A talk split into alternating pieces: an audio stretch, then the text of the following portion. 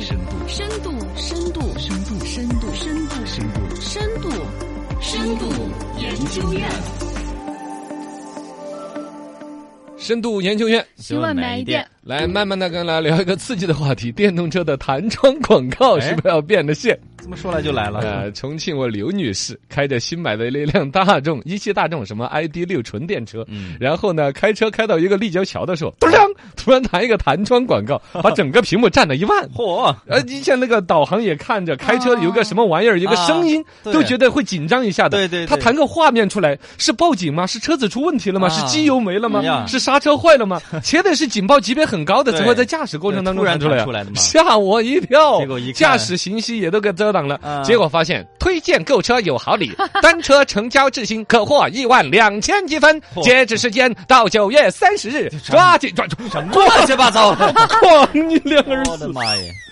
深度研究院新闻买一点，呃，这个事情一发到网上嘛，肯定各种热议嘛。这玩意儿传说当中的段子啊，哎，马化腾的不是那个马化腾，叫李彦宏的车都还没有开始谈广 告，对呀你一汽大众的先谈了。我们一直以为是百度公司搞的无人车才会谈广 告，对呀，你一汽大众，你学什么不好学这玩意儿？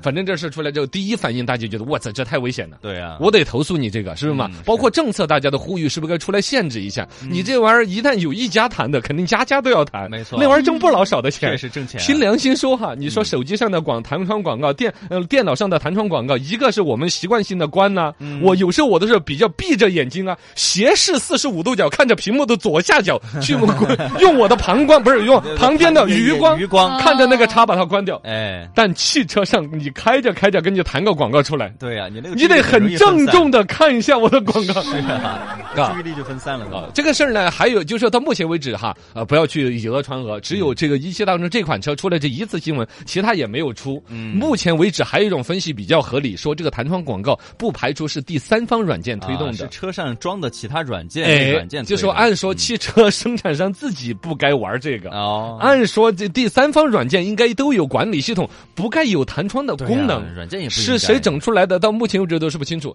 呃，但不，但对，好像是这样子，这样子。大众的客服中心的回忆是，弹窗广告确实是厂家推送的，啊？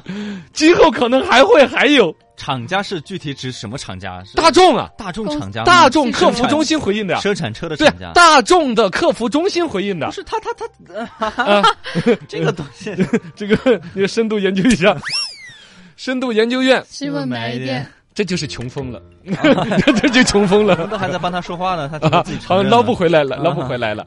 呃，律师呢对这个解释，你说要是这样子遇到一个交通事故的话，那怎么办？怎么算责任？对啊你在那儿搞那个屏幕上的东西，然后导致了车辆操作当中的问题，驾驶员首先是要担主责的。。对，嗯嗯啊，就是你操作车子是你自己导致了车子的交通事故的注意力，对方肯定是不用负责任的。嗯但是是我这个责任我也负得很冤枉啊。啊啊是，包括突然我这个负的责任，往往其实是保险公司那边定嗯的，那保险公司也冤 枉。如果你车上老在这儿谈这个玩意儿，我的出的事故率高，我保险公司也得亏。对所以这个有种说法，就是说，如果这种东西不管下去的话，保险公司将来就会加一个条款啊，因为中控屏幕出现弹窗导致的交通事故，我公司不赔。啊，对，嗯，那很有可能那消费者就只能说，那那只能中控的那个屏幕上要弹窗的，我不买。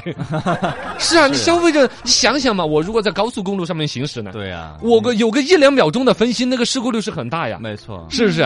你这个弹窗广告一出来，出出来那个东西吸吸引我的注意力，嗯，就跟跳了一只猫在我车上一样的。对，损失特别严重，这个是很大的哦所以就干脆不买。反正现在看到的消息，好像大众客服中心的回复说是他们厂家推的。那这个所谓的厂家推这个东西，你的程序设计的级别，你对于安全的设置，作为一个汽车厂商，你的内部管理审核，嗯你的所所谓的营收模式的创新是怎么一个思路？嗯现在另外一个汽车的模式已经让人诟病了，嗯就是说我的转弯转到四十五度，转到三十五度角要卡一下呢，啊充个对值就可以转到四十五度角。对，要另外花钱购买哦，后轮转到哪儿要再加钱啊？雨刮器是不是要加钱了？我 我这下雨了，我都看不到，我的抹布抹着再快呀，给我来一个。汽车是真的这么难熬了吗？嗯，其实我觉得这个里边要往深层次说，我蛮想说到的是， 这个汽车行业就这么惨吗？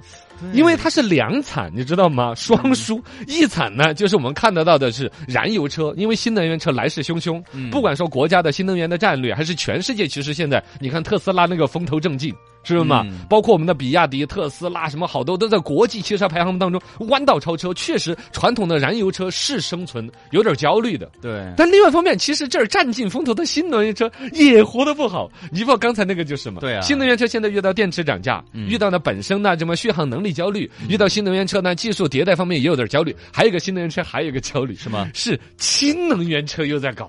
而且呢，啊日本人、氢啊对日本人在氢能源车上面的这个整个技术程度也迭代到很高了。现在我们国内几大城市也有对这个事儿进行一个布局。总之，新能源的格局现在是没有完全锁死的，所以最终导致的是，所以可以说三叔氢能源的车那边也不敢完全花钱投入，电动的车呢，大家也觉得也不确定是不是确定的未来唯一的赛道。也在等，燃油车呢，也不知道什么时候死，垮也垮不了啊，活也活不好。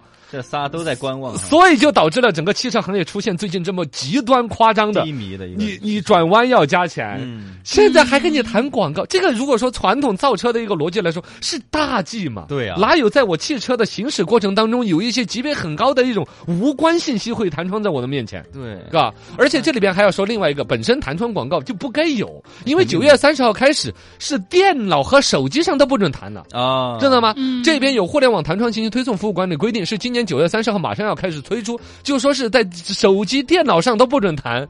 但是人家就说对，就是因为那儿不让弹了，我们到车上抓紧弹一弹，因为现在汽车上这块屏幕还是一个三不管的地界儿。呃，你说是交通部门来出管理，还是工信部，还是什么信息什么我们的广电系统来，嗯，知道吗？